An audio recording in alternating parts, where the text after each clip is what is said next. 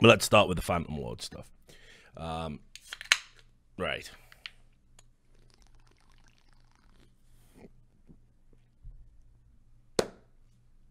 I don't know if you guys saw it, but it's that time. Okay. A lot of people are misreporting because that's what we do. That this is the big court case. This is the big one. This is the the rainmaker, one way or the other for uh, for Phantom Lord. Because if you followed the case like I have right from the start, I went back and watched the original video today, and it was like, fuck, know, like that long ago, like 2016. That's right. Um, that's how long this has been dragging out for. hard on Epstein stuff or you'll have to dodge both S-Force and Clinton assassins. guys, if anyone's getting killed because of esports, it's it's hundred percent me. So like, place your bets. If you if you do a death pool where you work, get me in it every year. Stump, it'll happen, you know. Um, but anyway, um, so a lot of uh, a lot of people are misreporting that this is like the big one, and it's not. What's going on on, on August the 13th and the 14th is we're going to establish some like material facts about um, you know the level of compensation that Phantom Lord would be entitled for. That's what we're talking about. So basically, what happened is if you followed the story, uh, is that Phantom Lord wanted to get his channel back after he was removed unceremoniously from Twitch for the things that we uncovered, which was that he had a not just a undisclosed ownership stake in CS:GO Shuffle, but Skype logs uh, appeared to show that he was basically rigging the outcomes by using the people who coded the website, so he could rig it for content. So in other words, if he needed to lose to make it funny he could do that, but crucially, if he needed to win and take away his viewers' money, he could do that too. And if you remember, famously, people are putting it in the chat already. Every every time there was a spin, because it would use the provably provably fair system, journalism. it was provably a scam. That's right. He would ask, the "What's the rich, keep percentage?" up less than three. you know what's what's the percentage uh of, of you know that i would need to bet on to see what the outcome would be and he would just put you know percent percent joris percent percent percent percent um so this uh th- th- this led to twitch removing him for obvious reasons uh then down the road, uh, you know, I think because I've, I've said this before, I, I, I like I always like James. Like I I have to make this absolutely clear. If we talk about, um, you know, like all the stories I've covered, like there's just so many at various points where it's like, uh, it's just really sad, and you have to report stuff about people you like you know and it's it's just no exception. It doesn't matter who it is. Like for example i saw like amit raizada's gone on the uh, press offensive against rick fox. If any of his allegations are proven true um, and i get evidence of that i'm going to report it it doesn't matter how much i like rick or how good i think rick is for the business you know, remember, I'm I'm I'm the guy who took a principled stand against one of his better friends in in Counter Strike. You know, it's like, listen, that no one gets a pass for for corruption and bullshit with me. I can't do it. I couldn't live with myself.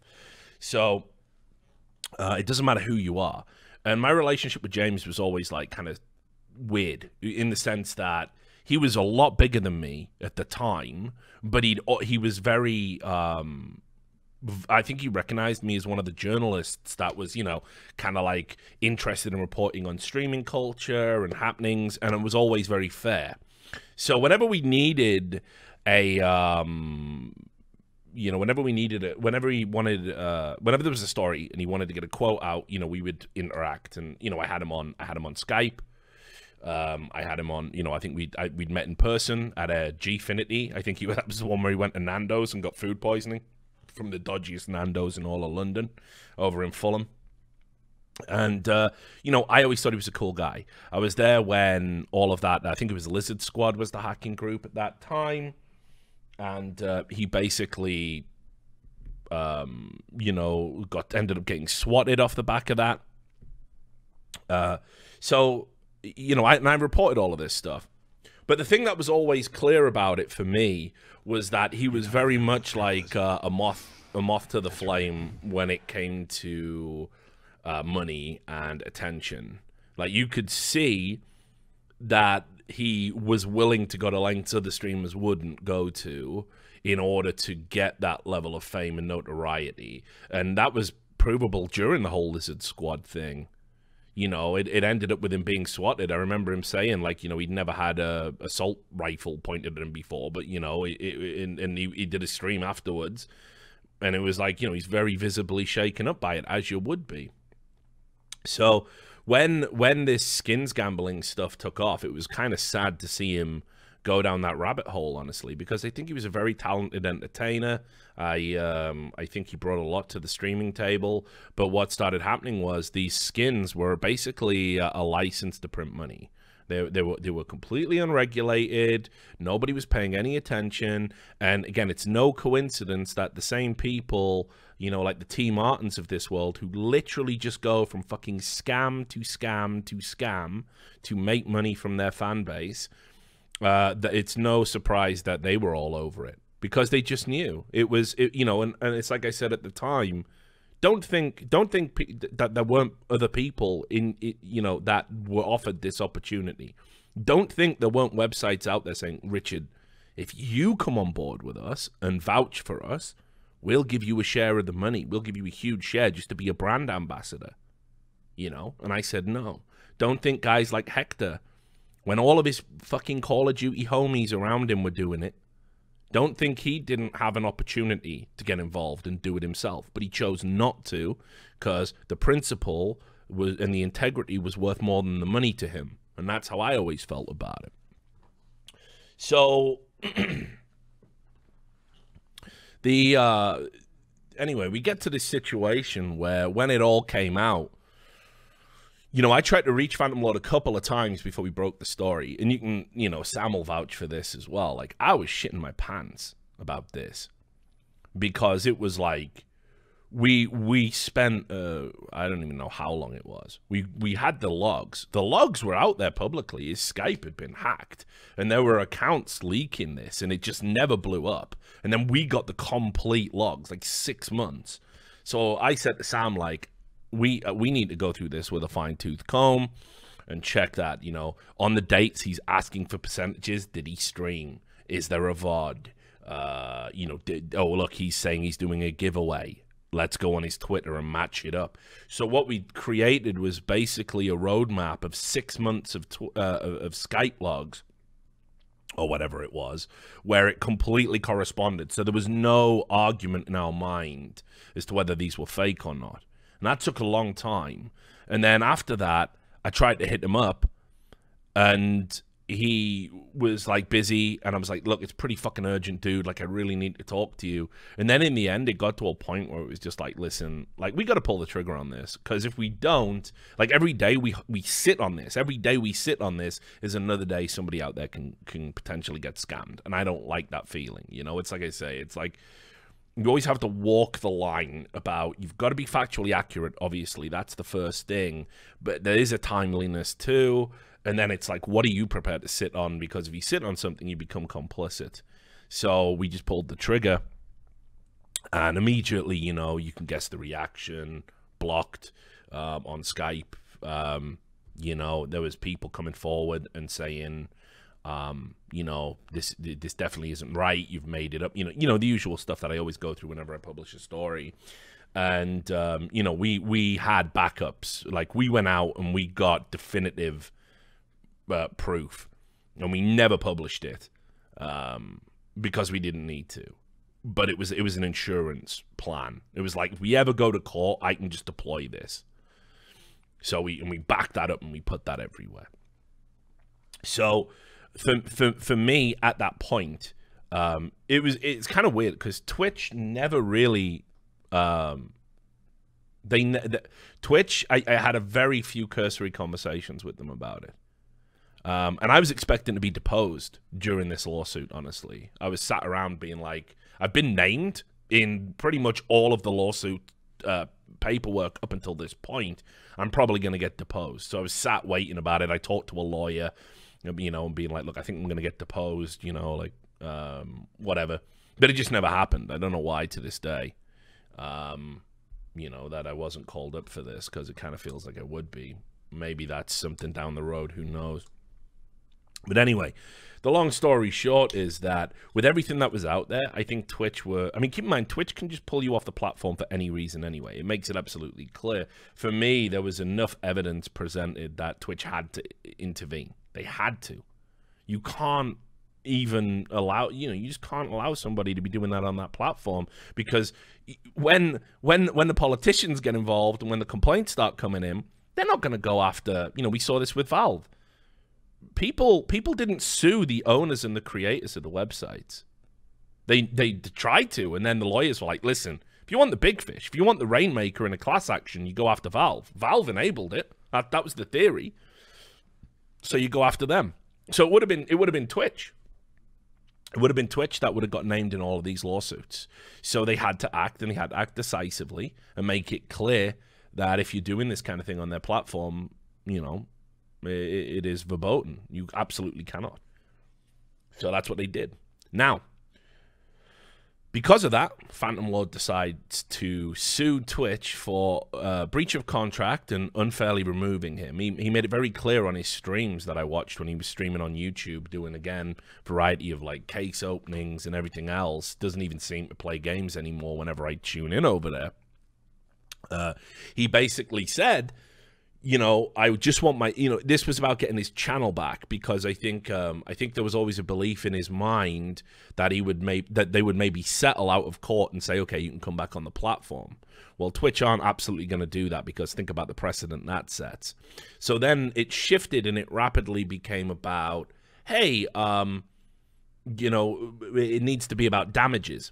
Now, what they're going to be talking about in the court on the August 13th and the August 14th is just one facet of this lawsuit. It is not going to be the absolute decision about who did what or whatever. It is literally about how much how much in damages Phantom Lord can possibly get from the lawsuit. That's what it's about. Because one of the things that we brought up, if you go back and watch my videos, you know, where I was reading the legal documents and covering the case, uh, if you go back and look at it, there is a limited liability okay limited liability and you will see lots of companies will put this in limited liability. Riot games do it for example. I, I, can't remember the exact amount but it's explicit in the lcs contract that if say for example you were playing league of legends in their studio and a light fitting falls hits you on the head and kills you your family only gets a set amount of compensation. It might be like $20000 or something. And that's it and they cannot be liable for any more and it's all and companies put this in their contracts all of the time to basically limit how much compensation uh, they have to pay, and that's that's just that's just corporations and companies for you, right? So. Um, they had this clause that Phantom Lord could potentially only make fifty thousand dollars. Like so, even if the the court rules in Phantom Lord's favor, um, they that and and they find that Twitch has breached the contract and acted improperly, he would only get fifty thousand. That they would, they would cap because of the uh, clause in the. So that is what they're talking about on the thirteenth and the fourteenth.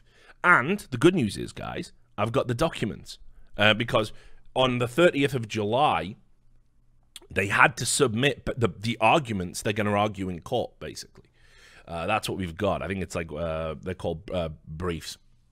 So the what they've done is they've they've literally put these out in the public domain. I've got I've got Phantom Lords and Twitches. So it's interesting because it, it, it's both sides of an argument as it's going to be presented on the 13th and 14th. And um, anyway, so a lot of people got talking about it because Dingle Derper, which is Phantom Lord's ex, wink wink, um, put a tweet out basically saying, "Hey, we we, we, we want to get um we want to get reporters down to the court case, and we're finally going to hold Twitch accountable." And I was like, "Wait, what? Do you really think that's what this is about?" So I'll I'll show you the um I'll show you the video.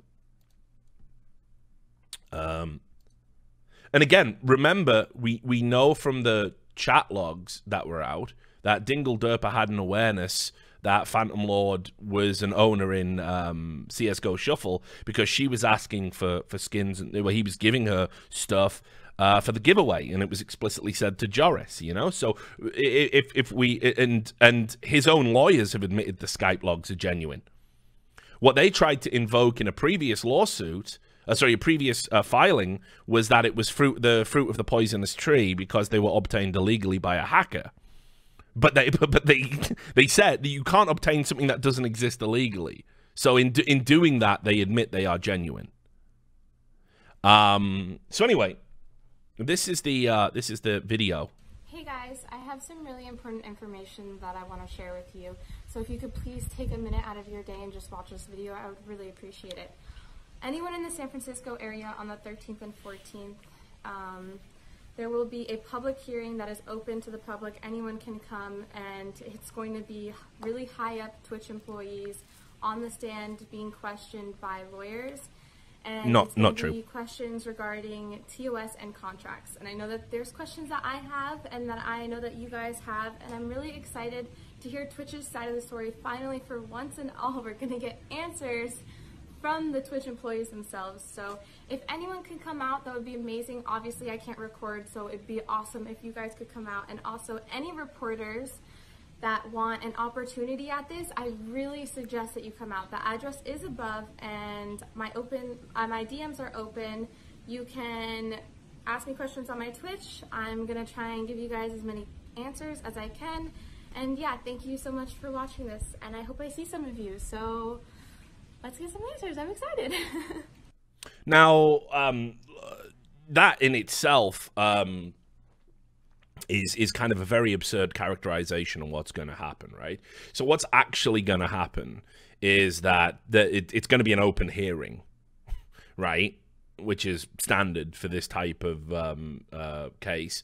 Um, why why she's inviting people to come down and listen to it though I, I don't understand. You're not going to have any input. It's not going to be a fucking q&a at the end. Like hey twitch i got banned as well. In the middle of a fucking court case. Like i mean it just seems to be like a very strange way to maybe try and get like some fucking supporters down. Like it, but i don't understand why you would do that. Then there's this other thing high level Twitch employees are going to be there. No, I looked at the docket.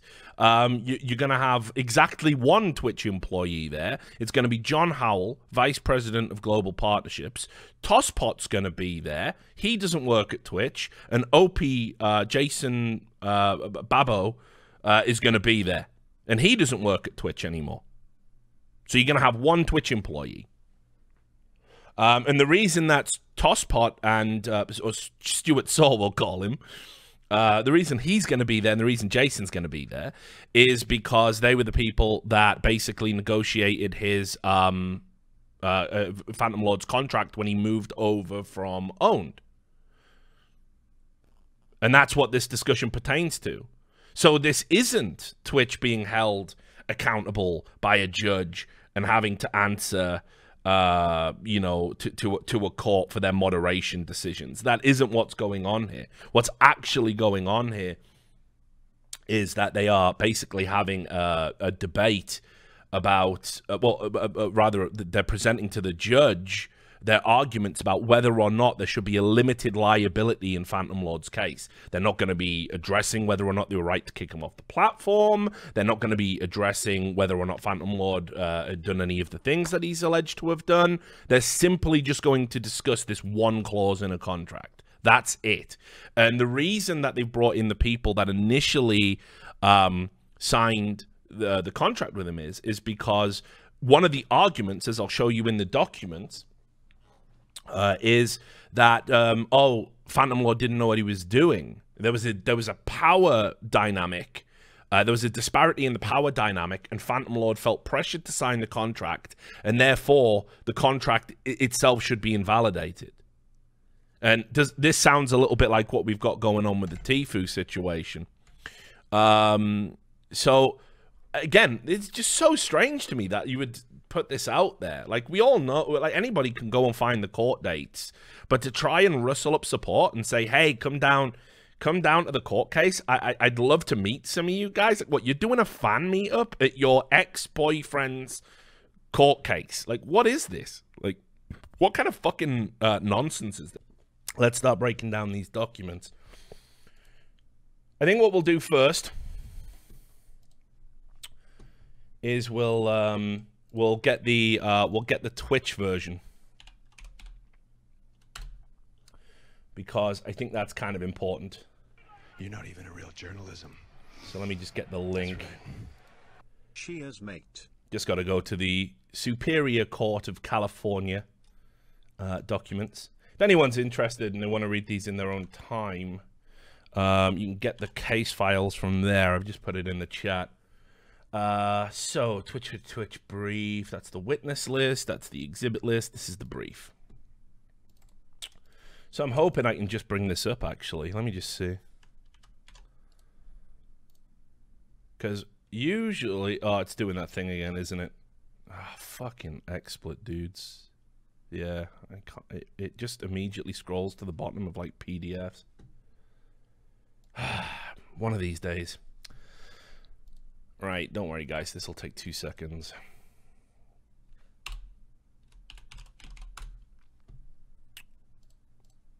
But you can read along if you guys are interested. I'm going to skip large parts of this because there's so many boring uh, aspects to it that um, that have, have, just been repeated in previous documents because that's just the nature of like lawsuits where you just have to fucking file over and over and over again.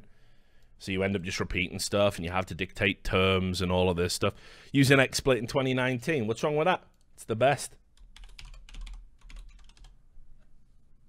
as proven by the fact every time I do a stream, we get strobing websites.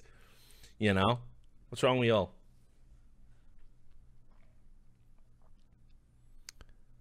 XSplit isn't shit. It's easier to use than OBS, dude, and that's what counts. E ease of use. I might jump into this Twitch one that they've made. Uh, might be an idea because apparently it's designed for boomers and idiots, so it's perfect for me, right? Okay. So this is the document here.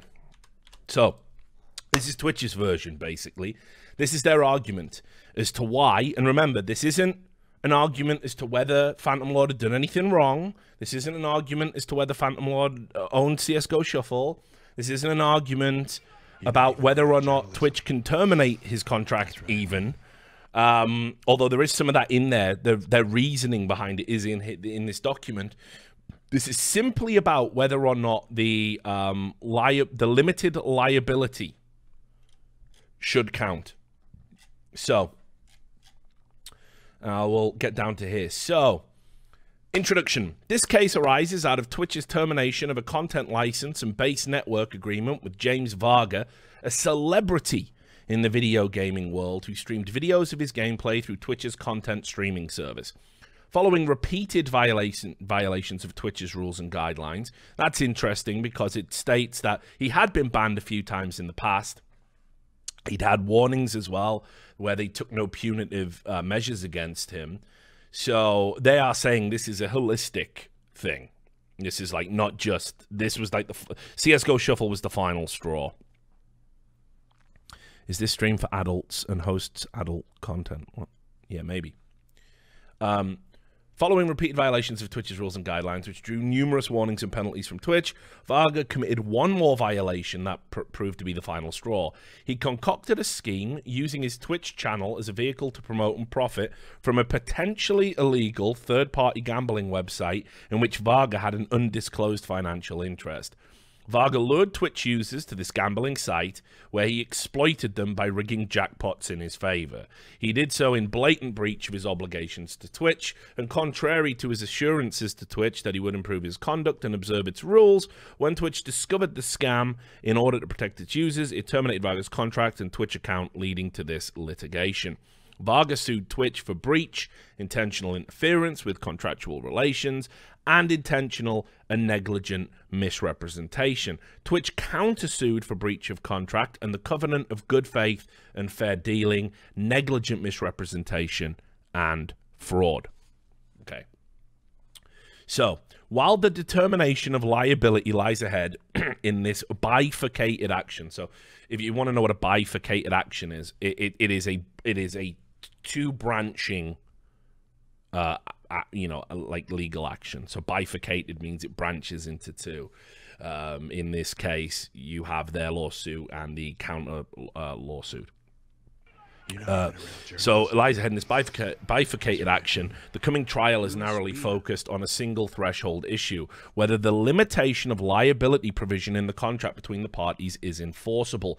To make this determination, the court will need to make the following legal determinations based on well settled law regarding the enforceability of the limitation of liability clauses in California. Back at it again, Kappa. Indeed.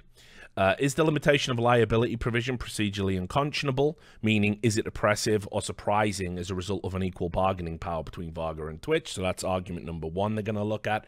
We've talked about this before with the Tfue case. Unconscionability, for those that are new and don't come in and, and watch when I break down legal doc documents, unconscionability means that the contract can't be held up because the um, because of a lack of awareness or uh, a lack of um, you know mental uh, clarity on part of the person that enters into the contract. So this could be if you sign a contract under duress. This could be if you were mentally impaired. Um, this could be if the contract was so uh, disproportionately unfair as to clearly not be in the interest of the other person that they could only sign it under those kind of circumstances. That's effectively the the three main areas of unconscionability. Which again, this was brought up with Tifu. Tfue just, just to remind you all, the the in the Tfue issue, they couldn't argue unconscionability because he was an adult. Um, he he admits he's admitted multiple times that he, he signed the contract with with a clear mind, and ultimately there wasn't uh, a disparity in in a power dynamic, which is one of the arguments you'll see in this document here. Phantom Lord basically argues that um, Twitch they they had a uh, uh, an unfair advantage, unfair leverage over him. We'll get to that in his document. argument two that they're going to discuss is the limitation of liability provision substantively unconscionable meaning is it so one-sided as to shock the conscience. Now this also means um, so yeah the first one is procedural uh, unconscionability. Substantively unconscionable was what i was talking about when there's like a clause in a contract that's just so monumentally unfair that to sign it you have to have you know it's it's it's not in your interests to sign it effectively. So that's substantively unconscionable. Uh, if the answer to this question is no then the inquiry is over. A contract must be both procedurally and substantively unconscionable to be enforceable. Twitch will prove at trial that the limitation of liability provision is both procedurally and substantively conscionable. This is not the case of an unsophisticated employee being asked to sign away his rights via an onerous and non negotiable contract with a big company, or of a consumer being forced to sign a 100 page, 10 point uh, font agreement in order to obtain needed services. This is a case of a startup video game streaming service provider trying to sign on a top player in that field by offering an attractive and negotiable opportunity for him to make money through his gameplay, which Varga happily accepted to the tune of nearly $600,000. And again, you think about when he came over from Own3d, that's like big fucking money, dude. Like six hundred thousand dollars at that time is is insane for a streaming contract. And it's not just any old Corona, guys. It's Corona Premier. It's Corona for fatties. Fatty Corona, right? It's got no carbs in it. Well, it has got carbs in it. Not many. Not that it matters because I'll probably smash smashing half a bottle of whiskey as well. So,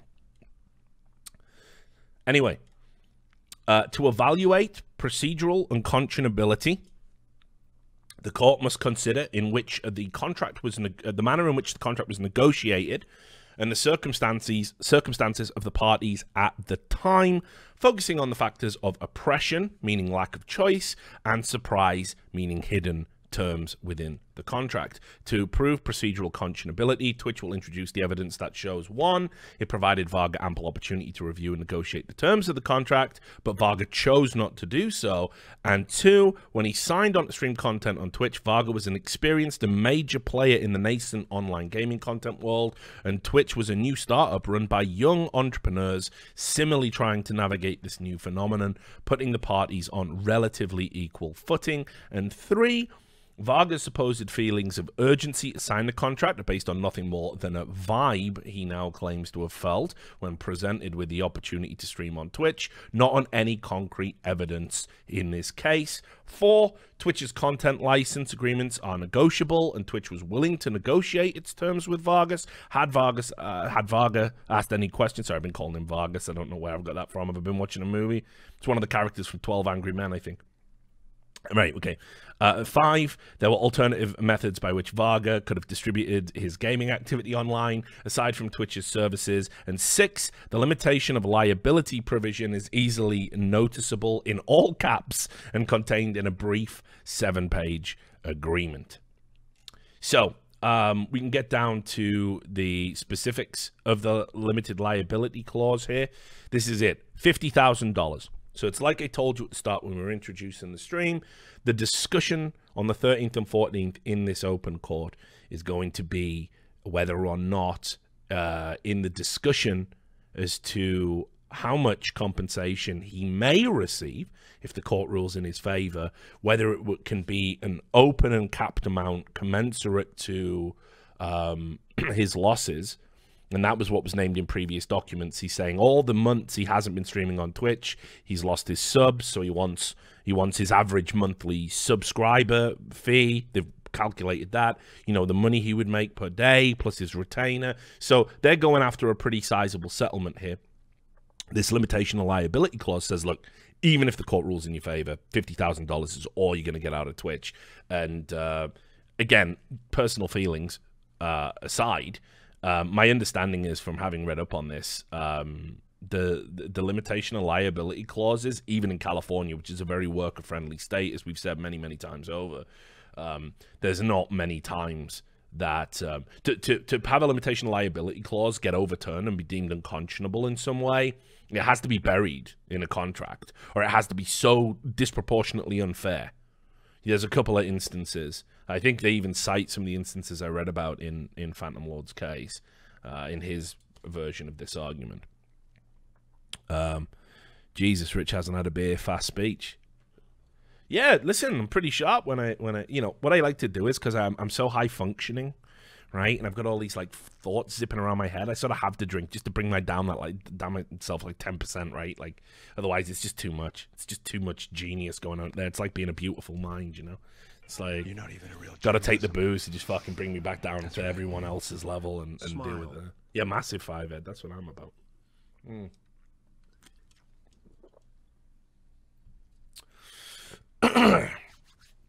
right. Statement of facts. real journalism. That's right. So um, here, here are the arguments why Twitch say fifty thousand dollars should be the absolute limit. And you know what? There's even a chance that Twitch just go, listen, you know what, mate? Now, if this argument is ruled in their favor, fifty thousand dollars, they might just go, there you go, James. There's your fifty thousand dollars. Let's settle it out of court. That's the most you can get. We'll give it to you. Never speak of us again. You're never coming back to this platform again. I think fifty thousand dollars to get a pain in your ass away and just fucking end. A, I mean, they're probably paying that in like legal retainers fees a day because these people who represent Twitch are on a retainer. So who gives a fuck, you know? Um, Anyway, in or right, so the the statement of fact, fact A in the argument for Twitch. James Varga and his choice to stream on Twitch. In or around 2011, both Varga and Twitch began live streaming video gameplay content over the internet. For his part, Varga started streaming himself playing the video game League of Legends on Own3d TV, a platform for players and viewers to stream and watch live video games on the internet as his full-time occupation. Now, they even have transcripts, uh, which are in the exhibits, um, transcripts of conversations for the contract, transcripts he had back with staff, again, in the form of um, uh, logs. So um, a lot of this argumentation is backed up by um, Phantom Lord's own words. I'm not going to refer to each of the transcripts, but when you see this here and it goes Varga trans 35, 22 to 38, 14, these are basically like uh, logs and chats where what he says substantiates what is claimed in this document. Um, so uh, he quickly became one of the most popular. Oh, thanks for the uh, gifted subs. Uh, sorry, Mike, I didn't even see that. Appreciate it, buddy. Um, so anyway, he quickly became one of the most popular streamers on Own3d. That's absolutely true. He built up a well-known brand using the alias Phantom Lord when streaming his League of Legends gameplay, attracting between 500 and 5,000 viewers at any given time. Uh, during this period, video game streaming was in its infancy, but Varga became successful early on by monetizing his live streaming and earning revenue when viewers on Own3d clicked on ads on his page. In 2012, just a few months after Twitch's launch in the summer of 2011, that's when they moved from being just Justin TV, Own3d was experiencing financial difficulties, leading Varga to consider switching over to Twitch. Uh, Twitch provides services for video game players to stream and view broadcasts of gaming related content as part of a social interactive community. Twitch was a small and brand new startup when Varga joined in 2012, but it provided streamers with an attractive opportunity through sharing revenues from user subscriptions and advertising. Uh, on or around uh, November 14th, 2012, Varga communicated with Stuart Saw, that's Tosspot, that is the commentator. Um, again, for those of you who don't know, uh, I can't remember his exact position, but um, there was a period of time where if you, you just got hired, you know what I mean? You just got hired for Twitch. If you worked in esports and or gaming, esports in particular, Twitch just hired you. Now, obviously, there's some exceptions. They never they never wanted to hire me. um, I, I, think I think I was deemed a bit of a controversial personality. But in general, if you were talented, had some uh, tenure in the industry, they'd find something for you to do at Twitch. You could go and get a job at Twitch immediately. Like it was like they hired everybody. It's what it, it's what I mean when I talk about the changes in Twitch now. It's like back in the day, you had 2GD, you had Tosspot, my boy Trance. You know, like uh, obviously Opie, who's named in here as well. Like DJ Wheat's over there. Like you fucking, you, you know, uh, like I knew all of these people. I've been around these people for years. Smix is over there. Fifth Lauren's over. You know, it was in like there's just a list. I'm, I'm missing loads of fucking OGs out. People who've been around it for a while. They were basically all just fucking hired, and and that was that. And you know, they just found something for you to do because it was like, yay, this is it. This is the real shit, you know. Um, yeah, exactly. That's a good way of putting it. Uh, goodbye. Uh, you know, you had people who knew games, knew the communities, new streams, new trends, and now it's all changing. All those people are moving on to bigger and better things, and Twitch is kind of left with a bunch of people who, honestly, I think don't have the same level of experience or knowledge. Now, that isn't to say Twitch didn't overhire and it wasn't bloated and they weren't wasting money, but the people that are leaving are irreplaceable in my eyes. Um, so anyway, uh, yes. So they have uh, Phantom Lord communicated with Stuart Saw and Jason Opie Babo, former Own3d employees who had worked with Varga while there, but had since been hired by Twitch and were trying to get him to move over to Twitch. Saw and Babo made a compelling case to Varga, offering him front page exposure on Twitch's website, a one time bonus of nearly $8,000, a sum which was owed to Varga by Own3d. And if you ever wanted to know, by the way, just how good Twitch was back in the day, it wasn't just Phantom Lord that got this offer. A lot of people who got fucked over by Own3d Twitch went to them and said, hey, if you sign with us, not only will we give you a killer contract, we'll settle Own3d's debt as your signing on fee. That's how cool fucking Twitch used to be. So this is this was this was normal back then. Um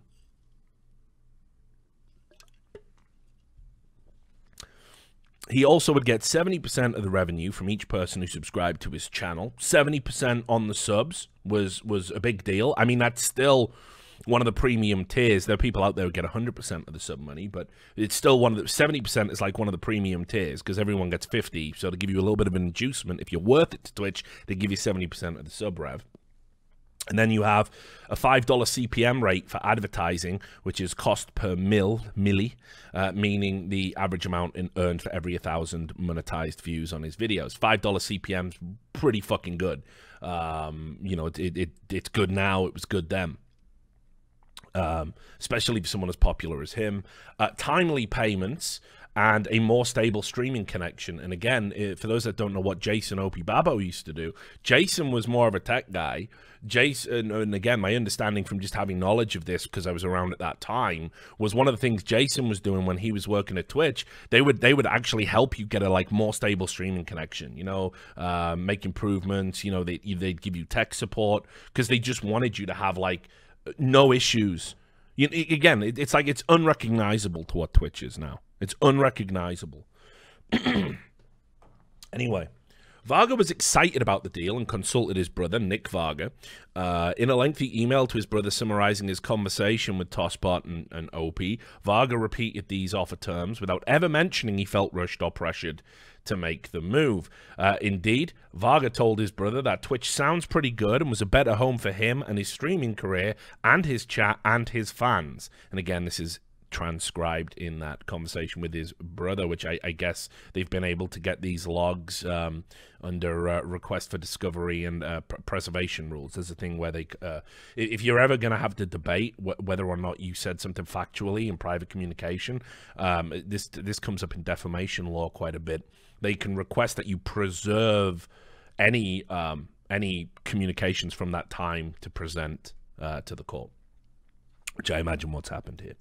Um, despite his success on Own3d and the availability of other competitor platforms for Varga to explore, including YouTube, Afreeca, and Nico Nico, um, Varga opted for Twitch because of Own3d's financial troubles, the attractive deal Twitch had offered, uh, he had bills to pay and wanted to secure his career, in quotes, and the fact that Twitch had cool new features, more viewers, and more staff. I, I don't even remember Nico Nico. Does anyone remember Nico Nico?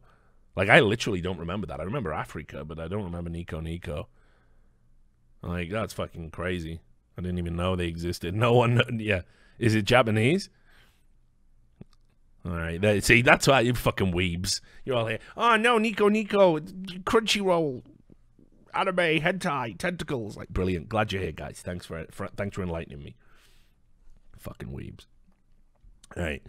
Um, after speaking with Twitch, but before receiving Twitch's content provider agreement, called the Content License and Base Network Agreement, which from here on out will be known as the Agreement, Varga had time to conduct research about Twitch, its interface and structure, and his ability to port his audience to Twitch, review his records, calculate the amount of money that Own3d owed him, which Twitch would pay Varga as part of the agreement, and have a conversation with John Howell, who was then on Twitch's strategic partnerships team and is now vice president of global partnerships.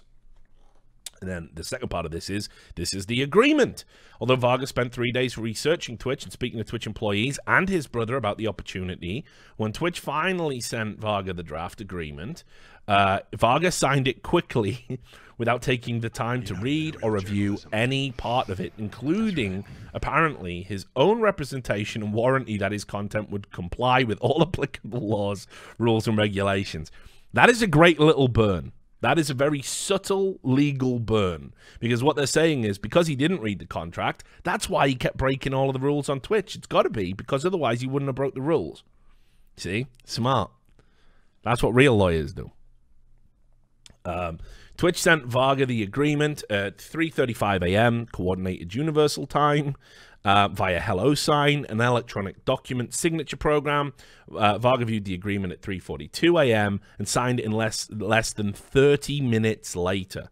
So he literally took 30 minutes to sign a document with no pressure whatsoever from Twitch.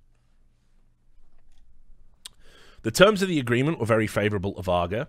Uh, we they repeat uh, again what he would get. The deal was better than what most streamers received. The usual. No worries. Cheers, Drewby. The deal was better than what most streamers received because the usual sub revenue split is 50%. Very few streamers at that time got 70%. Most streamers received a variable CPM rate as opposed to a flat rate. I mean, that's another thing I should have mentioned. Flat rate CPMs are always better because, you know, obviously, depend it you your CPM is sort of dictated to by what the advertising they get at their end. So if Twitch are having a bad time of it, everyone's CPM can goes goes down. If there's a recession, CPM goes down. If you're locked in a contract with a flat CPM, you get that CPM, 100%. So flat rate CPM is always uh, really really good. Um, so uh, most streamers received variable CPMs, opposed to flat rate, and assigning sponsorship bonus was also unusual at that time. In fact, Twitch lost money on its deal with Phantom Lord because of the open-ended earning potential he had with the flat CPM rate.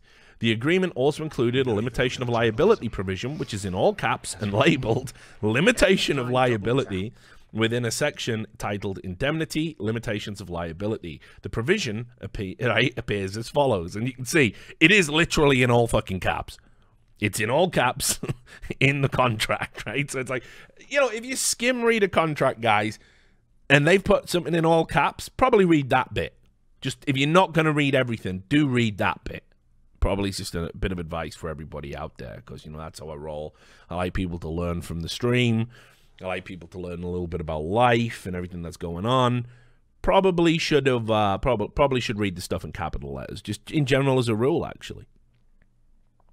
Except for a party's obligations under the section indemnity or a breach by a party of its obligations under section 6 confidentiality neither party so it goes both ways.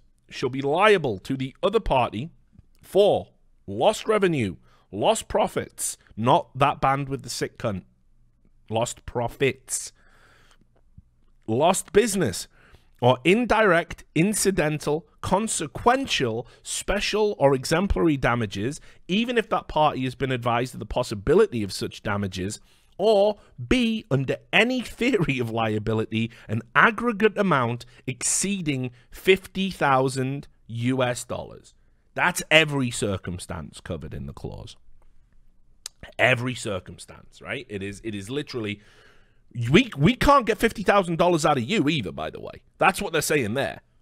That it, we can't if we if it goes sour, fifty thousand damages. Because I mean, you know, understand that Twitch have an argument that you know Phantom Lord maybe damaged their reputation. Maybe maybe they lost. You know, maybe they could make an argument that they lost money. But because of this limitation of liability clause, well, you know, they can't get damages from him either, not beyond fifty thousand. Um, anyway, and, and, and it explicitly says that there. This provision applies mutually to both Twitch and Varga. Although three days passed between Varga's initial call with Saw and Babo and his uh, receipt of the agreement, he did not ask any questions about or try to negotiate any terms of the agreement. Indeed, he had no questions at all.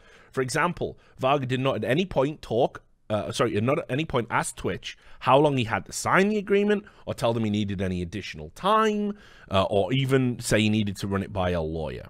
Nor did he ask any questions about the financial terms or the indemnity provision before entering into the agreement. He didn't even verify that they were what he had discussed with Tosspot and Opie.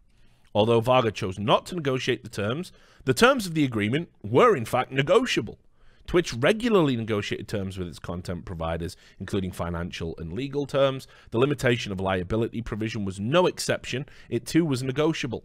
Moreover, as noted above, Varga did negotiate with Twitch for a favorable subscription rate and a one-time bonus for the outstanding amount owed Own3d owed him. So what they're demonstrating there is that the uh, if he had any problems with the liability clause at all, he obviously felt comfortable enough negotiating a signing on fee. He obviously felt comfortable enough negotiating a higher rate on the subs. So why didn't he bring up the liability clause? So that's, again, that's what they're presenting there. Varga admitted in his deposition, that's what the transcripts are for, actually. Sorry, I just realized, yeah, he was deposed. These are all deposition transcripts. Varga admitted in his deposition that Twitch never told him via any medium it was necessary to expedite signing the agreement.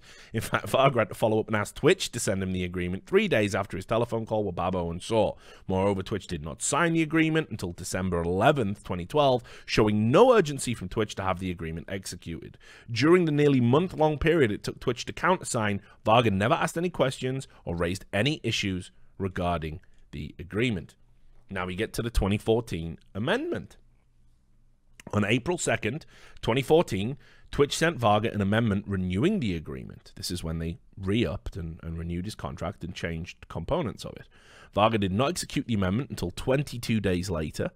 On April 24th, he opened the amendment because, again, they timed this. So when you get sent um, DocuSign, right? One of the reasons why DocuSign's like increasingly used is they can see the time you received the document, the time you opened the document, looked at it, and the time you signed it. And this is, again, this is, you know, digital. So it's like it's just there. You can't really argue it one way or the other. So, um, so they know exactly how much time you took to think about things. You know, it just, they just got you, right? Um, on April 24th, he opened the amendment at 10:04 a.m. UTC and signed it a couple of seconds later at 10:05 a.m. Although Varga claims he did not see the amendment during these 22 days, the record is clear that no one at Twitch contacted him during that period and asked him to sign it. So just yep, sign that. Dink. Ah, we've got digital proof that you you took less than a minute to sign it. Um, make of that what you will. By 2014, Twitch had modified its fee structure, adopting a model with variable CPM rates for different countries. However, Twitch allowed Varga to maintain a flat non-variable rate of $5 CPM because he had gained immense success and became top talent with a large viewership, which meant that the original term was more beneficial for him and resulted in open-ended earning potential for Varga. Just as with the agreement, uh, the initial one, Varga did not ask for any other specific term modifications and did not request more time to review or sign the amendment. While at Twitch, Varga became one of Twitch's most popular streamers and highest earning partners, even doing an event in Berlin for ESGN TV and gaining lots of sponsorship deals. Uh, lots is in qu- uh, quotes from from um, the Varga deposition. Hello? Yep, quiet. Uh, Varga formed his own corporation to manage his sponsorship deals and income. He invested some of this income on his own, including in companies like CSGO Shuffle, the gambling website he promoted on his Twitch channel. Varga did not consider leaving Twitch at any time, by his own admission. Since Twitch terminated Varga's account, he has continued to stream and post videos of his gameplay on YouTube, gaining rev- revenue from his approximately 400,000 subscriber slash fan base. Uh, now we get to the argument. Now I'm going to skip over lots of this because it's case citations. Um, so this initial part here is um, according to this case and this case and this case. This is why. So I won't bore you with that because that'll drag the stream out because then we'll have to go into the case law and talk what it's about and, and everything else. But basically, it just says here in the last paragraph of the cases the agreement is neither procedurally nor substantively unconscionable. Varga had an opportunity to review and negotiate the terms of the agreement, which he didn't whether he or not he chose to do so, and we can see that he didn't. Uh, indeed, Twitch regularly negotiated agreements with its content providers, so we know that there's precedent there that they did that. And Varga was an experienced player in the industry, fully capable of negotiating a contract because we know he negotiated certain terms of the contract. And uh, it also then says Varga had an opportunity to stream his gaming activity on other platforms. It was not he was not forced into a take it or leave it agreement with Twitch. Moreover, the terms of the agreement were more favorable to Varga than Twitch, and the limitation of liability provision applies mutually to protect both parties.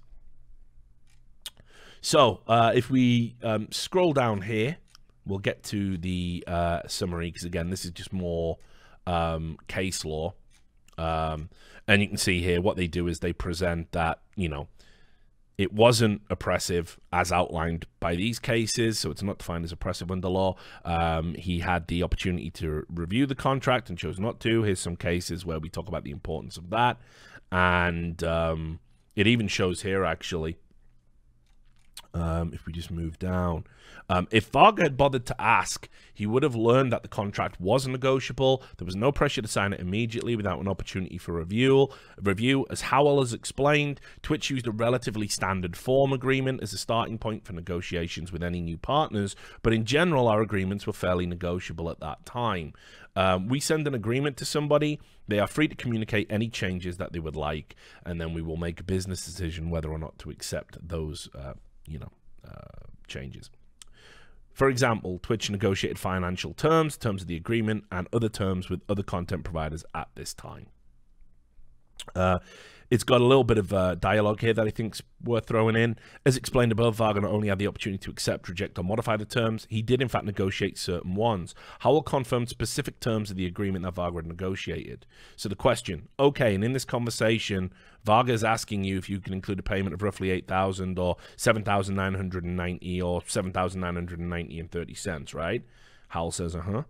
And you agreed to that. And Howell says, Yes, I told him to discuss it with Stuart, who I had known that he had been negotiating his agreement with. And then he says, Okay, and how do you know he was negotiating this agreement with Stuart? Because it was relatively common amongst our group who was managing the negotiate uh, who was managing the negotiation of contracts. So they're saying that, you know, listen, he negotiated the money, he didn't negotiate this clause it can't be um, procedurally un- unconscionable on that basis. Uh, then, and this is what they say as well, that the parties don't have substantially an equal bargaining power because of where they were positioned in the industry at that time. Uh, they go on to say that uh, Varga had reasonably available alternatives for streaming um, because there was other platforms available to him. Indeed, he could have stayed on Own3d and, and hoped that they were going to pay him the money and not go bust. He didn't have to leave. Uh, the agreement presents no surprises, and again, this is all case law. This is why we're all skipping through this. There was no surprises in it, nothing unreasonable, no hidden clauses. Indeed, the clause was there in block capitals. He can't argue he didn't see the clause or understand the clause. And then, again, crucially, it says here the limitation of liability applies to both parties, so it is not designed to fuck over one component uh, of of the contractual agreement. It applies to both of us. We could just as easily have lost out on it, and we put the clause in there. So um, I'll uh, yeah, let me let me just read you this because I think this is interesting.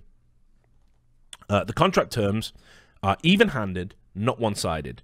Twitch provides free services both to content providers like Varga and users to stream and view content, with con some content available on a subscription basis and giving partners an opportunity to earn revenue from subscriptions and ad views. Like YouTube, Twitch has a valid commercial need to limit liability for actions taken to regulate its platform. The exact basis of this lawsuit, which stems from Twitch terminating Varga after a series of inappropriate streams, culminating in a scheme to harm Twitch users. Twitch should not be subject to unlimited liability for its action to protect its user community. Unlike YouTube, however, the limitation of liability provision here is less one sided because it applies mutually to both parties and does not limit all damages but rather caps them. In fact, all the relevant terms of the agreement apply mutually to both parties, uh, which includes the limitation of liability, the indemnity, and confidentiality clauses, except the financial terms, which benefit Varga more than Twitch. Varga does not and cannot contend that the indemnification or confidentiality provisions have been enforced in a one-sided manner by Twitch against him. Howell testified that the only confidential information he recalls Twitch giving to Varga was the agreement itself. So, there we go. That's it all signed. That's their argument, right? And again, going on my understanding of contract law, going on my understanding of having covered this case since the start, going over my understanding of um, some of the cases that are cited in here that I kind of read earlier today while processing Epstein, um, was, it, you know, it, I, I cannot, I personally cannot, no bias, all bias aside, I cannot see how there can be any argument that this clause shouldn't be upheld. I, I literally cannot. There are some clauses that are really unfair.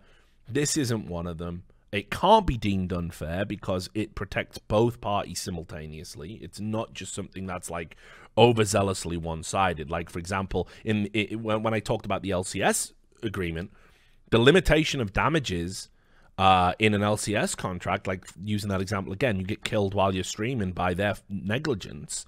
Uh, you get killed while competing, rather, for their negligence in LCS, um, and you're limited to how much money you can claim. Riot don't have any limitations on how much they can fuck you over for in, in the contract. They can claim unlimited damages if they can prove it at court. So that's that's an example of a one-sided and, in my opinion, unfair um, clause that wouldn't even make it unconscionable frankly. Um, so um, it it, se- it seems to me that um, I cannot think of any reason why this clause in this contract wouldn't be um, upheld. I, I, I just can't. It, it, just seems like it was there. It was in your contract. You um, clearly had ample opportunity to read the contract. There's no evidence of Twitch pressuring you. Um, it, it, it's it, it's not a surprise. It, it's it affects both of you. Like I, I just can't. Like there's no I cannot see an argument for it. But that doesn't stop Phantom Lord's lawyers uh, trying to present an argument because of course obviously they would. So I'll just bring that up for you now. And their argument, uh, it, the language is a little bit more emotive, right? Like it's um, there was some other weird stuff in in the documents, which which I can show you, which I don't know enough about whether or not this is significant. But the, the there were there was some changes it seemed to the status of um of uh, Phantom Lord's attorneys So if you go down here, uh, it says um, Attorney Matthew W. May inactivated for failure to pay pro pro hac vice renewal fee. Now, when you when you um again fucking I think when you do something pro hac in uh in in in a legal document it means like one time only, right? Like it means we're doing it just this once.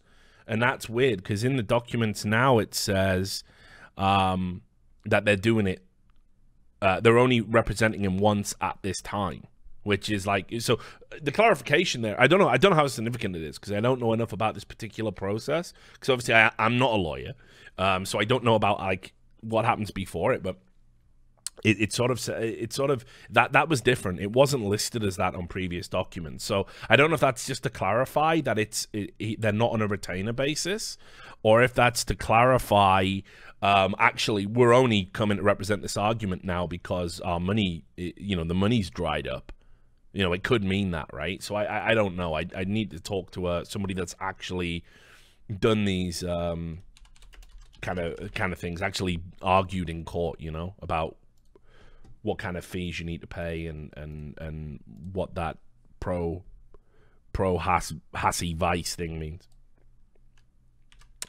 Anyway, this is the Phantom Lord legal team argument. So this is from uh, the Quinlan law firm that have been representing him from the start. Uh, and you can see quite clearly uh, their argument is the limitation of liability provision is unenforceable, unenforceable because it's unconscionable. And remember, it has to be both. It has to be uh, it has to be procedurally and substantively um, unconscionable. So now we get their side of things. All right, in November 2012, Varga was young, inexperienced, and struggling to make a career in the still nascent live streaming industry. Twitch Interactive Incorporated was, by contrast, a sophisticated company on the rise, backed by venture capital investors and outside counsel. Twitch used its advantages over Varga to incorporate one sided provisions favorable to itself into a content license and base network agreement that the parties ultimately signed in 2012, and the amendment to the content license and base network that the party signed in 2014. In particular, unbeknownst to Varga, Twitch on page 10 of 17 in the agreement, Twitch had buried a provision entitled Limitation of Liability. now again, guys. I'm sorry, I shouldn't I shouldn't laugh. I shouldn't laugh. I shouldn't laugh. We've got to be fair and unbiased. I shouldn't laugh. Shouldn't laugh. Um I'm just saying we saw the clause and it was in block capitals, okay? So I, you know, they future advice future advice if you want to bury something in a document don't use um, if you ever need to don't um, don't don't use all capitals because um, as you may or may not know on the internet uh, all caps makes things stand out um, not, not they should have used you know i recommend font size 6 honestly it's fucking really hard to read um, but just saying uh, you're not even a real journalism that's right so they buried Rich. yeah Love you too, Hank W. Uh, so they buried it, guys. They buried uh, the provision entitled limitation of liability, which, while purportedly serving to limit the liability of both parties equally, in fact served to almost totally deprive Varga of any remedies he may have had against Twitch, while leaving Twitch's potential remedies against Varga essentially unaffected. All right. Four years later, Twitch improperly suspended Varga's account, breaching the agreements, committing intentional and negligent misrepresentation, and violating the prohibition on unfair business practices set forth in Section 17200 of the Business and Professions Code. After Varga filed the present lawsuit seeking damages that resulted from Twitch's improper actions, Twitch filed its answer, asserting that the damages sought by Varga exceeded those permitted by the limitation of liability provision. If Twitch's argument is successful, Varga will be barred from recovering all but a fraction of the damages he has suffered as a result of Twitch's actions. Recognizing the importance of this issue, the court has set a trial for August 13th and 14th, 2019 to determine whether the limitation of liability provision is unenforceable and requested the present opening trial brief prior to the trial. As is set forth below, the evidence that Varga will present at this trial, as well as the terms of the agreements themselves, demonstrates that the limitation of liability provision is unenforceable for at least three reasons. First, the provisions of the limitation of liability provisions are unconscionable. Second, the application of the limitation of liability provision to the claims in Varga's complaint would be against public policy. And finally, the limitation of liability provision contains an unreasonably liquidated damages provision, although the evidence that will be presented at trial will demonstrate that the court can and should declare the limitation of liability provisions unenforceable for each of these three reasons. The presence of even one of these conditions is sufficient grounds for the court to declare the provisions unenforceable. And the conclusion of the trial, the court should, therefore, declare that the limitation of liability provision is unenforceable as against Varga. Right? Let's get the sob story going, guys. Now, remember, we can all have a chuckle, but if you were in this situation, this is exactly what you'd want your lawyers to do, right? So just putting that out there. The agreement, the fabled agreement, was signed in November 12. At that time, Varga was a 22 year old attending college part time and living at home with his parents. His professional experience was limited to working at the electronic retailer Best Buy, and he had no legal experience whatsoever, never having had reason to hire a lawyer. At that time, Varga was also performing live broadcasting of video game related content, or live streaming as it was called, on a website called Own3d. Own3d was at this time struggling financially and having difficulty paying its content providers, including Varga. In particular, Own3d owed Varga $7,990.30 for streaming he had performed, an amount which caused Varga significant financial distress and meant he was having difficulty paying his college tuition.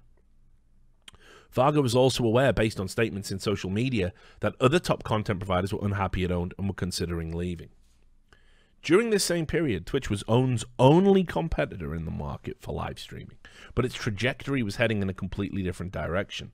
By 2012, Twitch had already signed 300 to 500 partnership agreements with content providers such as Varga, and its business was expanding significantly. Twitch was backed by sophisticated investors, receiving its initial funding through Y Combinator and subsequent rounds of investment through the venture capital firms Alsop Louie Partners and Bessemer Venture Partners. Twitch was also supported by the large law firm Wilson Sonsini Goodrich and Rosati as their outside counsel. At this time, Twitch was seeking to expand its role in the streaming market, and as part of this effort, sent out multiple teams of recruiters to target content providers from Own3d and other places. As part of these recruitment efforts on November 14, 2012, Twitch had two former Own3d employees, Jason Opie Babo and Stuart Saw, contact Varga. During the entire time he was streaming at Own3d, Varga's main point of contact with Own3d was Babo, who served as what Own3d called Varga's manager at the company. Varga communicated regularly with Babo, whom he trusted and respected based on their experiences together. Indeed, based on their interactions together, Varga believed that he had a close relationship with Babo and that Babo would take care of Varga and hold his best interests at heart. Stuart had been Babo's supervisor at Own3d, and at the time he contacted Varga, was leading the recruitment of five to ten other Own3d content providers to work for Twitch. At some point on or prior to November 2012, Twitch had hired Babo and Saw to serve as recruiters to bring content providers to Twitch. And at the time of the November 14, 2012 call, however, Varga was unaware of this and believed that Babo and Saw were, like Varga, still employed by Own3d.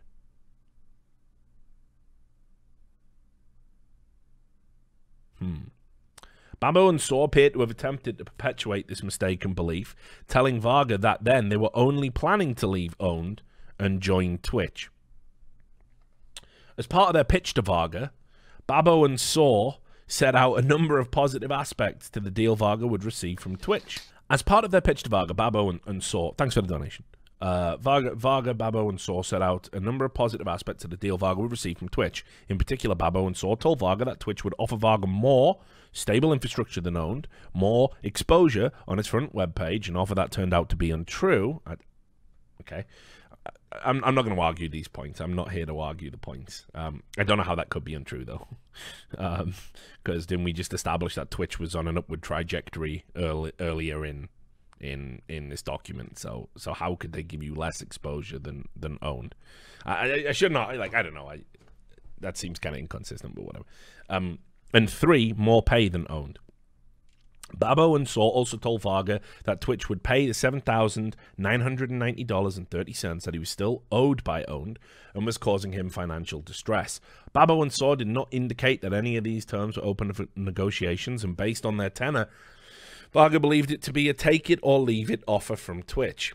Nor did Babo or mention the limitation of liability provision or any other provisions of the agreement other than what Varga would be paid. Babo and Saw did, however, instruct Varga to get in contact with John Howell, another employee of Twitch, and request that the $7,990.30 payment be added to the contract he signed with Twitch as part of their follow up conversation. Babo and Saw also made it clear that Varga needed to act fast because Own3d was falling apart and a number of other prominent content providers were moving to Twitch along with Babo and Saw. Babo also told Varga something along the lines of that Varga needed to close right away or as soon as possible. And that's taken from Phantom Lord's deposition. After his conversation with Soren Babo, the only other person with whom Varga discussed the possibility of moving to Twitch was his brother Nick, to whom he sent an email after the call summarizing what they had said. His brother's only response during a subsequent conversation was that the offer looks cool. Quotes.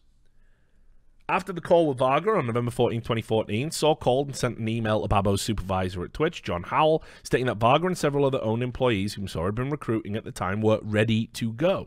Howell interpreted this to mean that Varga was ready to sign with Twitch and instructed Twitch's outside counsel to draft the agreement, which had not been prepared prior to the phone call with Varga. Also on November 14, 2012, Howell sent Varga an email saying he was super excited to have you on board, what a monster, and requesting that Varga create an account with Twitch and send Howell certain contact information. Varga responded later that day with the contact information, and Howell responded by telling Varga that Twitch was in the process of creating your partner agreement and would be sent to Varga ASAP. On November 17th, at approximately 7.30 Pacific time, Varga and Howell held a text conversation via Skype Messenger, during which Varga stated he was ready to join Twitch. They've actually, got, I mean, they've got that wrong, because it says here November 17th, 2019. That's a bit of a big glaring error in your... Uh, in your document because it should be 2012. So that's a mistake, guys. You should probably get people to proofread these things. Um, during which Varga stated he was ready to join Twitch. As Babo and Saw instructed him to do, uh, Varga raised to Howell the possibility of being paid the $7,990.30 he was owed from his time at Own3d, uh, to which Howell responded, That's doable. During this conversation, uh, other than raising this payment, Varga did not attempt to negotiate any terms of the agreement because he understood, based on his conversation with Babo and Saw, that the offer was take it or leave it and thus non negotiable. Um, again, I don't see any substantive evidence as to why that would be the case. Uh, and two, there was a sense of urgency to getting it signed. That That's a much more sensible argument. Uh, like Babo and Saw, Howell did not raise the limitation of liability provision or any of the provisions of the agreement other than the $7,990.30, nor did Howell urge Varga to discuss the terms of the agreement with an attorney before signing. I, I don't know. You're not obligated to do that, is my understanding. If I give you a contract, is I don't have to say as I give it to you, go get a lawyer. I don't have to say that, I'm pretty sure. Um, or offer Varga time to retain an attorney to review and negotiate the agreement on his behalf. Indeed, Varga had not even been presented with the agreement at this time. Roughly an hour after this conversation with Howell, Twitch sent the agreement to Varga via the HelloSign electronic contract program. 30 minutes later, Varga signed the document electronic using HelloSign, uh, electronically rather, using HelloSign. Howell signed the agreement on Twitch's behalf a month later on December 11th, uh, because he trusted Babo and Saw, Varga did not review the agreement before signing it, nor did he speak with an attorney or anyone else regarding the agreement. Indeed, after receiving the agreement, Varga simply hit the next button in the HelloSign uh, system program, which transported him directly to the signature page of the agreement, which he then signed automatically. Nothing in the HelloSign system program provided Varga to, uh, required Varga to the what Nothing in the HelloSign's system program required Varga to in, oh to initial the limitation of liability provision, or otherwise ensure he had reviewed it or any other provision in the agreement. Like I don't know, guys. This feels pretty fucking thin to me. Um, because I've never had a document where I have to initial every clause in it. I've signed a lot of documents. I've signed some documents with some pretty heavy hitting clauses in it. You know, image rights, for example. Like, you know, I've talked about this a lot. When I was at E League, I had to sign away my image rights because they need to put me in commercials for the TV program. So they need my image rights. Um, so obviously I review that because I don't want them putting my fucking face on like, you know, something that I don't approve of. So, um, but I, but at no point did it say initial all the clauses in the contract that you know because that it's like you the you sign at the end and say uh, it, and it usually says I have read and understood the, the contract in full, and that's what you're signing. So, uh, you know, this feels pretty fucking thin especially as you're trying to invoke HelloSign. You're saying, well, HelloSign never told me to do it. Yeah, well, it's fucking HelloSign just gets you through the document as quickly as you can. It's convenient. HelloSign's not going to be like, are you sure you want to sign this? Have you talked to a lawyer? Do you want to put some initials here? Like, obviously, it's fucking not going to do that, is it? So, pretty, pretty fucking crazy uh, to put that in there. But again, I shouldn't be breaking this down. It's non-biased. My opinion, my opinion's irrelevant, right? That's right. My opinion is irrelevant. Give Uh, me Richard and a cough any morning. Yes, and a cough. I'll give you a cough, mate. Give you the fucking plague. Uh, cheers for the donation. Uh, sub.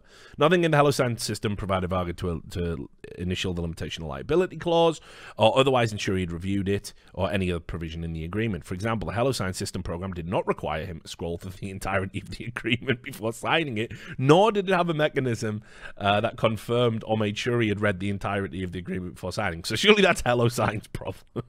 surely, like maybe maybe a secondary lawsuit against them that might be an idea. The agreement was one of hundreds of similar documents prepared by Twitch for content providers around this time. The agreement was based on a generic boilerplate contract to be used for content providers, which had been prepared and maintained by Twitch's outside legal counsel.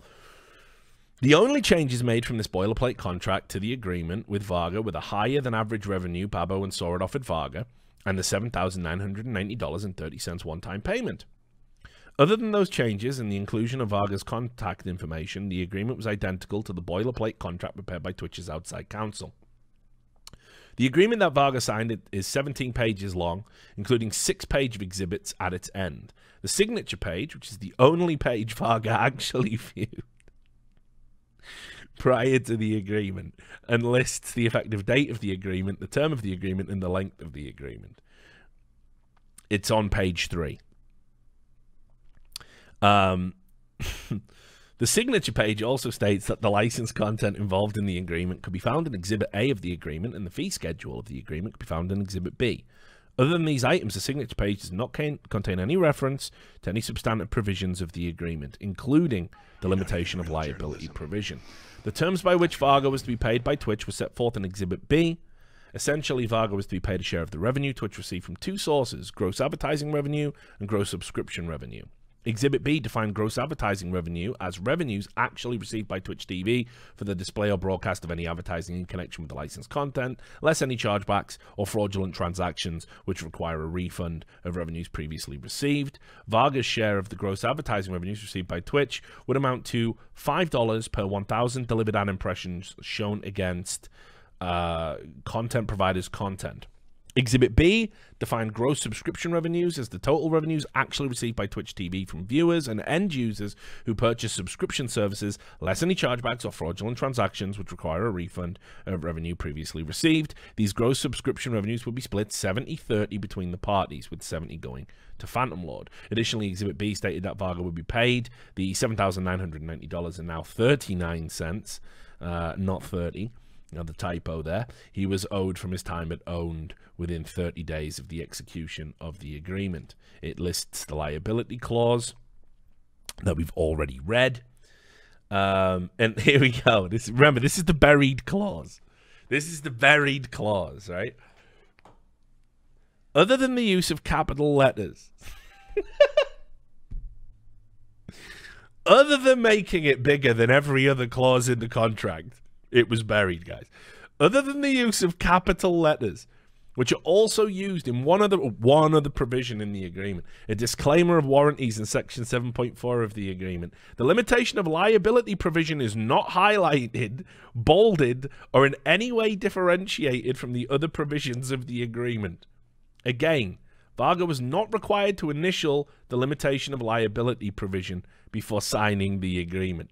The indemnity section which the limitation of liability provision explicitly excludes from its limitations, refers to sections 8.1 and 8.2 of the agreement. In section 8.1, Twitch agrees to indemnify Varga from any and all liability, loss, damage, claim, cause of action, or other cost arising out of or related to any third party claim alleging that the authorized use by Varga of the Twitch TV player infringes or misappropriates the intellectual property rights of such third party. This is also just an interesting aside. Um, this is why we have like the sort of DMCA provisions that we have. Um, you know, when you when you use uh, a sort of third party broadcaster and you have one of these partnered agreements, it basically is that you know they will they'll they'll take the hit and deal with it because you know the company um, should be making sure you don't violate any of the rules. So there's another layer of protection there when you when you sign up to this. Anyway, um, Section 8.2, by contrast, requires Varga to indemnify Twitch from all liabilities, claims, causes of action, losses, damages, and other costs arising out of or related to much broader array of causes, including, and again, it's the stuff, you know, uh, that we talked about earlier. Talks about the confidentiality agreement, it's not really relevant.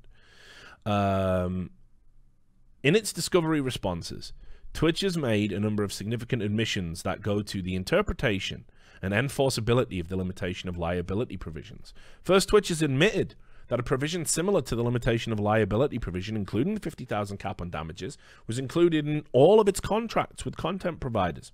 Thus, demonstrating an individualized analysis of damages to the content provider, Varga in this case, that would flow from a breach of the content license and base network agreement was not performed or undertaken. Second, Twitch has admitted that it did not take any efforts to determine the actual losses Varga would suffer in the event of Twitch breaching the agreement, or whether $50,000 bore a reasonable relationship to the actual damages that would flow from a breach of the agreement by Twitch. Finally, Twitch has admitted that, as with all other provisions of the agreement, the limitation of liability provision was drafted by its outside legal counsel. Per its terms, again, I don't, I, I don't know why those three things are relevant. like I, I honestly don't know why those three things are relevant or why you would have a legal obligation to to in any of those cases. Why that would matter. It's whatever. Per its terms, the agreement was to expire two years after it was signed in November 2014. Unbeknownst to Varga, beginning around March 20th, 2014, Howell, Babo, and Saw discussed the possibility of providing Varga more favorable terms on his contract re renewal, in particular providing him with a higher percentage of the gross subscription revenue, or a sponsorship payment because of the amount of such revenue he had brought into Twitch, and because of his loyalty to the company. Ultimately, however, when Babo approached Varga about renewing the agreement, his only offer was to renew the previous terms displaying his lack of business experience, Varga was unaware of his potential leverage and the possibility of obtaining a better deal from Twitch. Thank you. Babo approached Varga regarding renewing the contract in March or, or, or that should be of uh, in, yeah in March or April 2014. This was an extremely busy time for Varga, as he was then taking part in a major competitive gaming event in Germany. Babo approached Varga and told him something along the lines of, We need to renew your contract, we need to get you locked in. Again, this is from Phantom Lord's deposition. Varga asked Babo if he was being offered, uh, if what he was being offered was the best deal he could get, and Babo said it was. Babo subsequently memorialized this conversation in an email he sent to Howell. Based on their time together, Varga continued to trust Babo and believed Babo had his best interests at heart. Varga also believed, based on his conversation with Babo, that there was a sense of urgency signing the amended agreement and that the amended agreement was not subject to negotiation on or, or on of around April 24th. Again, I think this should be your. Um, a day or two after he returned from the event in Berlin, Varga signed the amended agreement. The amended agreement did not alter the terms of the agreement in any way other than to renew the terms of the agreement for two years. Neither Babo nor anyone else ever raised the possibility of Varga obtaining an attorney at this time to review the amended agreement, and Varga did not do so before signing. After signing the amended agreement, Varga's popularity continued to increase to the point he was one of the most popular content producers broadcasting on Twitch. Varga continued to produce content under the terms of the agreement until July 2016, when his account with Twitch was indefinitely suspended by Twitch in breach of the terms of the agreements. Over the entire course of his time at Twitch, Twitch paid Varga approximately $572,000 in revenue. Varga also received significant amount from sponsorships with third parties during this period. So, we get to the arguments. Based on these facts, we maintain that one, the limitation of liability provision is unenforceable, because it's unconscionable. And they say here that they should find it. Again, this is the case law. We're getting to the bits where they talk about it. Um, they say that the limitation of liability provision is procedurally unconscionable based on this. Um, they say that oppression was present at the time the agreement was signed, and oppression is defined in law where it says when the weaker party is presented the clause and told to take it or leave it without the opportunity for meaningful negotiation, uh, and therefore procedural unconscionability is present. That's according to Szetela versus Discover Bank. So they explicitly say that. Um, the uh, evidence will also demonstrate that the arguments as a whole and the limitation of liability provision in particular were presented on a take it or leave it basis, basis without the opportunity for meaningful negotiation or to consult legal counsel. So I don't know how they're going to show that, but if there's a conversation where like, you know, if either if either like Tosspot or Howell or Baba, you know, whoever has said like you've got to sign this, like you have to. You have to sign it now or it's off the table. If at any point that was said, they have got an argument. Um, I just don't think it was, or I think that would be like front and center. Um, additionally, as the California Supreme Court has recognized, the likelihood of finding oppression with respect to pre-employment contracts such as this agreement is higher than other contracts because the economic pressure exerted by employers on all but the most sought-after employees may be particularly acute uh, for the contract stands between the employee and necessary employment. And that's um, according to uh, the uh, Armendariz. I guess that's a judge in a 24th Cal 4th at 115. That's some fucking statue or whatever. Um, finally, oppression is further demonstrated by the gap in legal sophistication between Varga and Twitch. California courts have recognized that even experienced but legally unsophisticated businessmen may be fairly, may be unfairly surprised by unconscionable contract terms, and that's again according here, uh, quoting A and M Produce Company, um, something uh, about that. So you can go and look up the case for that. Then they say it's procedurally unconscionable because it was a surprise. hitting because uh, it, it, was essentially hidden in the prolix printed form drafted by the party seek, seeking to enforce the disputed terms. So it comes as a surprise. Um, if you come down to here, there was something else before it. This document ended, uh, where they this is where they make the argument yeah, th this is the other bit. This is how they make the argument that it's one-sided, even though it clearly says both parties are protected by the clause. So that's interesting. Uh, it says the limitation of liability provisions exclusion of claims brought pursuant to the confidentiality and indemnification provisions amounts to a one-sided benefit for Twitch at Varga's expense.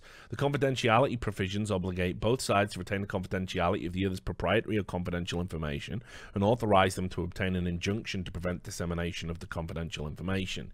Yet, other than potentially the amounts Varga earns under the agreement, there is little or no confidential or proprietary information that Varga would share with Twitch that would make the exclusion of the provision useful to Varga. So they're arguing that this clause in the confidentiality clause they're talking about, because it literally is a clause that only but really has you know any significance to Twitch, it somehow in, would invalidate uh, the, and prove one-sided unconscionability. I, I don't know why they're including that. I guess that's another one of those like Hail Mary things. We'll just throw that up there.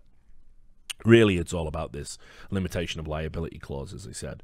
Um, it's uh, then it goes on to add. Uh, on the other hand, Varga received numerous items of confidential and possible proprietary information about Twitch as part of the agreement, and during the course of his engagement, including Twitch's method of compensation and internal discussions about terms of service, that he could take to another platform and use to recruit other streamers. Were Varga to do so, Twitch's damages could easily exceed fifty thousand and would certainly include lost profits, making the exclusion of this provision from the limitation beneficial to Twitch but harmful to Varga.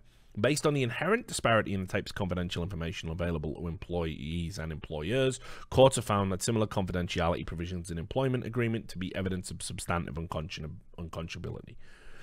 Similarly, Twitch is far more likely to benefit from the limitation of liabilities provisions, exclusions of claims brought pursuant to the agreement's indemnity provisions than it is Varga. Indeed, the indemnity provisions themselves are facially unbalanced. Section 8.1 of the agreement requires Twitch to indemnify Varga only for third-party claims alleging that the authorized use of content provi provider of the Twitch TV player infringes or misappropriates the intellectual property rights of a third party Section 8.3, by contrast, requires Varga to indemnify Twitch for all claims alleging that content on Varga's uh, content and or websites and or channels, including content appearing within, infringe or misappropriate intellectual property rights for third party, violate a third party's privacy rights or publicity rights, and or are unlawful, libelous, defamatory, pornographic, or obscene.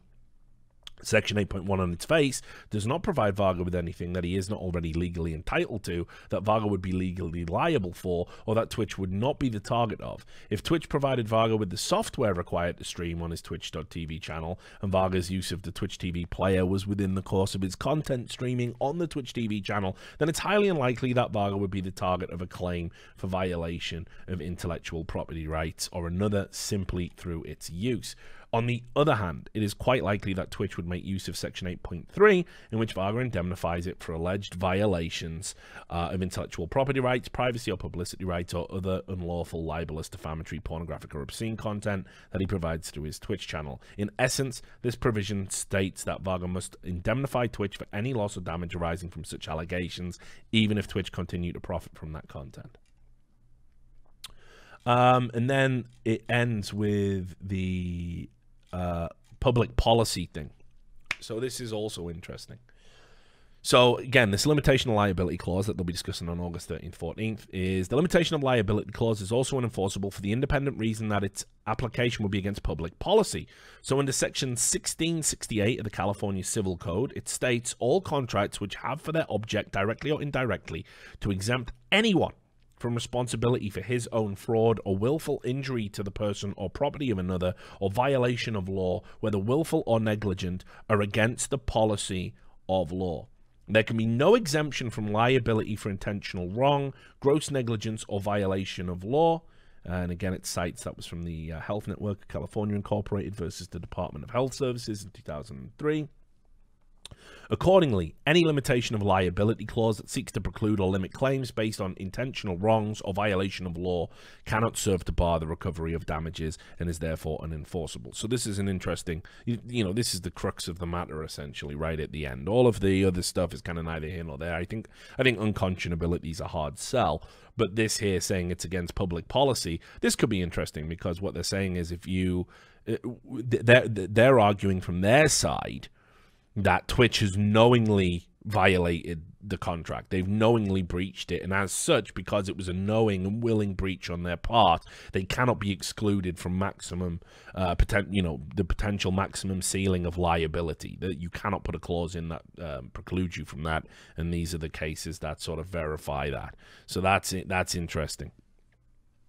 Uh, here, because the limitation of liability provision makes no exceptions for intentional wrongs or violations of law, but instead bars the recovery of consequential damages under any cause of action and limits the total recovery under any theory of liability to $50,000, it is therefore against public policy. Given that this language was drafted by Twitch with the assistance of its outside counsel and as part of a contract of adhesion, any ambiguity in the language should be construed against Twitch. And that again, they give another um, citation for what that means is that because they actually used uh, a, a, law firm to draft this agreement, it was their agreement that they drafted. Uh, any any ambiguity in language must immediately go to the person that's kind of signing the contract, not the fucking outside counsel that drafted the contract. They don't get the benefit of the doubt, in other words. The limitation of liability uh, provisions uh, should therefore be understood to bar even claims of intentional wrongdoing or violation of law. As such, the limitation of liability provision is against public policy and should be held unenforceable by this court. Uh, it goes in to talk about some food safety stuff. That's their background, actually. They sort of they have expertise in that field. So a lot of the cases they cite come from like um, retail and food safety and that sort of thing. Because I'm guessing that's the you know cases they're familiar with and then the very last part of it. Uh, finally, the $50,000 cap on damages arising under any theory of liability, including the limitation of liability provision, is unenforceable because it constitutes an unreasonable liquidated damages provision. Initially, although styled as limitation of liability provisions, the $50,000 cap also constitutes a liquidated damages provision. Under California law, Liquidated damages are defined as an amount of compensation to be paid in the event of a breach of contract, the sum of which is fixed and certain by agreement. Thus, to constitute liquidated damages, the contractual provision must 1. arise from a breach, and 2. provide a fixed and certain sum. Because they do both of these things in this clause, courts have therefore found limitation of liability provisions that, like this $50,000 cap included in the limitation of li liability provision, set specific dollar caps on breach of contract damages to be liquidated damage provisions. Um, pursuant to Section 1671 of the California Civil Code, a provision setting liquidated damages in the event of a breach of contract is invalid and unenforceable if the provision was unreasonable under the circumstances existing at the time the contract was made. So this is not open and shut. I mean, this is where the argumentation comes in. Phantom Lord's lawyers are going to argue that $50,000 is unreasonable because of how much money he was actually making. So if Twitch were to violate him, his damages would be 10 times the $50,000, right? Or more, as they've attempted to demonstrate prior to this.